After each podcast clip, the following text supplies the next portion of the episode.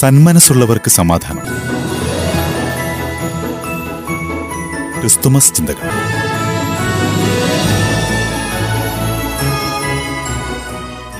സന്ദേശം നൽകുന്നത് sister Savitha Mathew S K D നമസ്കാരം. പ്രിയ മാറ്റിലി ശ്രോതാക്കളെ സന്മനസ്സുള്ളവർക്ക് സമാധാനം എന്ന ക്രിസ്തുമസ് കാല ചിന്തകളിലേക്ക് സ്വാഗതം. ക്രിസ്തുമസ് കാലത്ത് ഞാൻ എപ്പോഴും ഓർക്കുന്ന ഒരു കഥയുണ്ട്. കഥ ഇങ്ങനെയാണ്.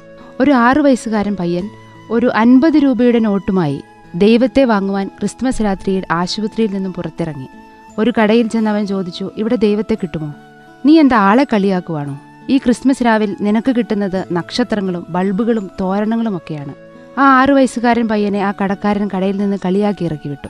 അവൻ അടുത്ത കടയിൽ ചെന്നു ഇതേ ചോദ്യം അവിടെ ആവർത്തിച്ചു.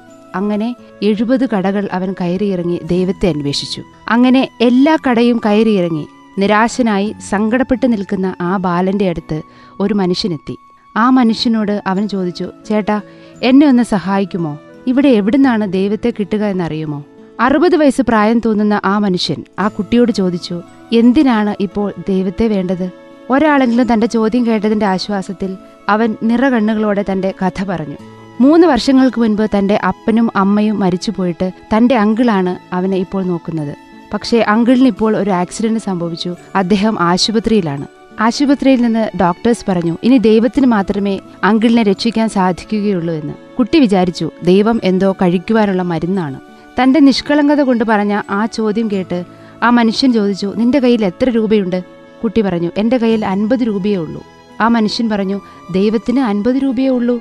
തന്റെ കടയിൽ നിന്ന് ഒരു കുപ്പി തേനെടുത്ത് ആ കുട്ടിക്ക് കൊടുത്തിട്ട് പറഞ്ഞു ഇതാണ് ദൈവം. ഇത് നിന്റെ അങ്കിളിന് കൊടുക്കണം. നിഷ്കളങ്കമായ മുഖത്തു നിന്നും ധാരധാരിയായി ഒഴുകിയ കണ്ണുനീര് തുടച്ചുകൊണ്ട് ആ കുട്ടി ആ കുപ്പിത്തേനുമായി ആശുപത്രിയിലേക്ക് ഓടി. പിറ്റേ ദിവസം ഒരു വലിയ മെഡിക്കൽ ടീം ആശുപത്രിയിലേക്ക് എത്തി. ആ മനുഷ്യന്റെ ചികിത്സ ഏറ്റെടുത്ത് മണിക്കൂറുകൾക്ക് ശേഷം ആ മനുഷ്യൻ ജീവിതത്തിലേക്ക് കടന്നു വന്നു. ഒരു ബില്ല് വന്നു. കാശ് കണ്ട് ആ മനുഷ്യൻ ഞെട്ടി. ഉടനെ തന്നെ ആശുപത്രിയിൽ നിന്നും ഒരു അറിയിപ്പ് വന്നു. ആ ബില്ല് മാറിപ്പോയതാണെന്ന്.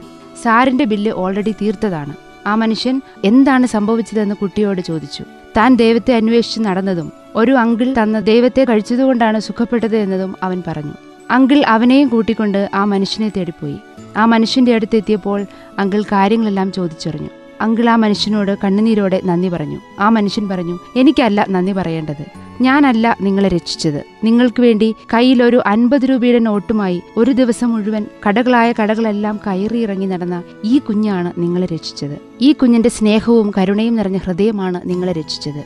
ദൈവത്തിന്റെ വില എന്ന് പറയുന്നത് ഒരു നല്ല ഹൃദയമാണ്. ഒരു നല്ല ഹൃദയത്തിന് ഉടമയായവർക്ക് മാത്രമേ ദൈവത്തെ വാങ്ങുവാൻ സാധിക്കൂ. ഈ കഥ നമ്മെ പഠിപ്പിക്കുന്ന ഒരു പാഠമുണ്ട്. ദൈവത്തിന്റെ ഹൃദയത്തോടെ നമ്മുടെ സഹോദരങ്ങളെ അവന്റെ ഏതവസ്ഥയിലും ചേർത്ത് പിടിക്കുക. അങ്ങനെ ബൈബിളിലെ വിസ്തു ലൂക്കായുടെ സുവിശേഷത്തിൽ സാക്ഷ്യപ്പെടുത്തുന്ന നല്ല സമരിയാക്കാരനെ പോലെ ആരുമാവട്ടെ നമുക്ക് ചുറ്റുമുള്ളവർക്ക് നല്ല അയൽക്കാരനാവുക. തന്നെ തന്നെ ശൂന്യനാക്കി ദാസന്റെ രൂപം ധരിച്ചവനാണ് ഈശോ. ഈശോയുടെ അപ്പസ്വരന്മാരിൽ ഒരുവനായി പ്രമുഖ സ്ഥാനം ലഭിച്ച വിശുദ്ധ പൗലോസ് ഈശോയുടെ സ്വയം ശൂല്യവൽക്കരണത്തെക്കുറിച്ച് വീണ്ടും വ്യക്തമായി സാക്ഷ്യപ്പെടുത്തുന്നുണ്ട്. മനുഷ്യനെ രക്ഷിക്കുവാൻ വേണ്ടി മാത്രം. അവനോടുള്ള സ്നേഹത്തിന്റെ നിറവിൽ ദൈവത്തിന്റെ ഹൃദയം തുടിക്കുകയായിരുന്നു. ബൈബിളിലെ വിശുദ്ധ യോഹന്നാന്റെ സുവിശേഷം സാക്ഷ്യപ്പെടുത്തുന്നത് പോലെ തന്റെ ഏകജാതനെ നൽകാൻ തക്ക വിധം ദൈവം ലോകത്തെ അത്ര അധികമായി സ്നേഹിച്ചു. ആ അധിക സ്നേഹത്തിന്റെ ഓർമ്മയാണ് ഓരോ ക്രിസ്തുമസും. മനുഷ്യനെ പോലെ ആയി മനുഷ്യനെ രക്ഷിക്കാനാണ് സ്രഷ്ടാവ് സൃഷ്ടിയായതെങ്കിൽ ദൈവമക്കളായ നാം നമ്മുടെ സഹോദരങ്ങളെ നേടണമെങ്കിൽ ആദ്യം അവരെ പോലെ ആകണം ഈശോയെ പോലെ. ഒരു പക്ഷേ പല സാഹചര്യങ്ങളുള്ളവരായിരിക്കാം അവരുടെ ഇടയിലേക്ക് ഇറങ്ങിച്ചെല്ലാനാവണം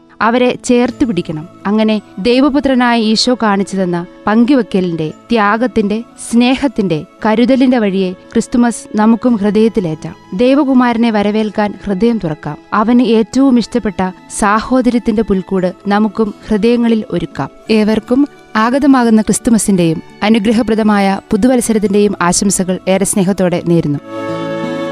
സന്ദേശം നൽകിയത് sister Savitha Mathew S K D സന്മനസ്സുള്ളവർക്ക് സമാധാനം. ക്രിസ്തുമസ് ചിന്തകൾ.